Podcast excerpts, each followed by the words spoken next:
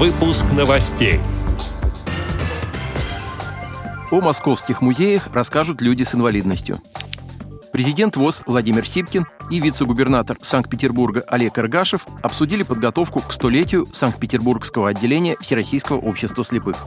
Теперь об этом подробнее в студии Антон Агишев. Здравствуйте. Здравствуйте ходе прошедшего визита президента ВОЗ Владимира Сипкина в Санкт-Петербург состоялась рабочая встреча с вице-губернатором этого города Олегом Иргашевым. Участие в ней также приняли председатель Комитета по социальной политике Санкт-Петербурга Елена Фидрикова, председатель Санкт-Петербургской ЭРУВОЗ Алексей Колосов и генеральный директор предприятия ВОЗ УПП номер 5 Вадим Бубнов. Участники встречи обсудили вопросы поддержки предприятий Санкт-Петербургской региональной организации ВОЗ, а также подготовку и проведение в 2024 году праздничных мероприятий, посвященных столетию этой организации, в том числе реализацию проекта «Слухачи. Памятник незрячим защитникам неба блокадного Ленинграда». Этот проект был поддержан Президентским фондом культурных инициатив. Региональная организация ВОЗ в Санкт-Петербурге объединяет более 11 тысяч человек, в числе которых свыше 10 тысяч инвалидов по зрению первой и второй группы. Ежегодно в члены организации вступают от 400 до 800 человек. Вице-губернатор Санкт-Петербурга Олег Иргашев отметил, Санкт-Петербургская региональная организация, первая в нашей стране, запустит праздничные мероприятия в честь юбилея Всероссийского общества слепых.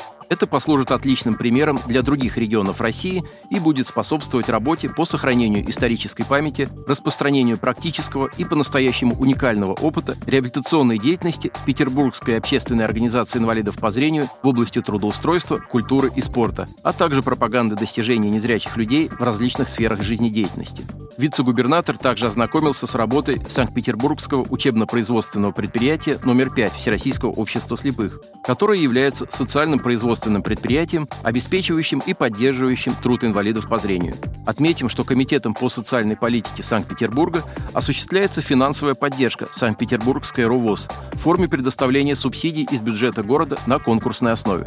Прошлом году объем предоставленной субсидии составил 2,5 миллиона рублей. В этом году организация получит субсидию в таком же размере.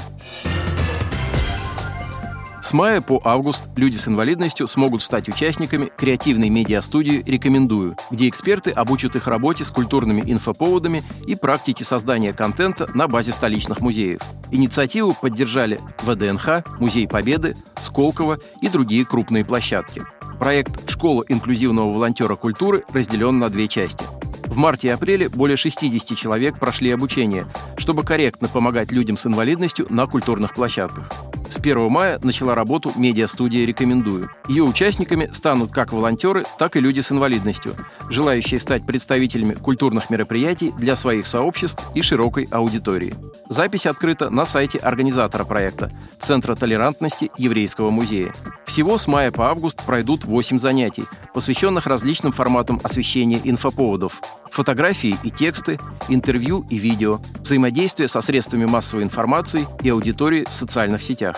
Ведущие воркшопов учтут необходимую специфику работы с незрячими и неслышащими людьми. Работа медиастудии позволит людям с инвалидностью узнавать об инклюзивных событиях столицы от представителей своего сообщества и с большим комфортом включаться в культурную жизнь города.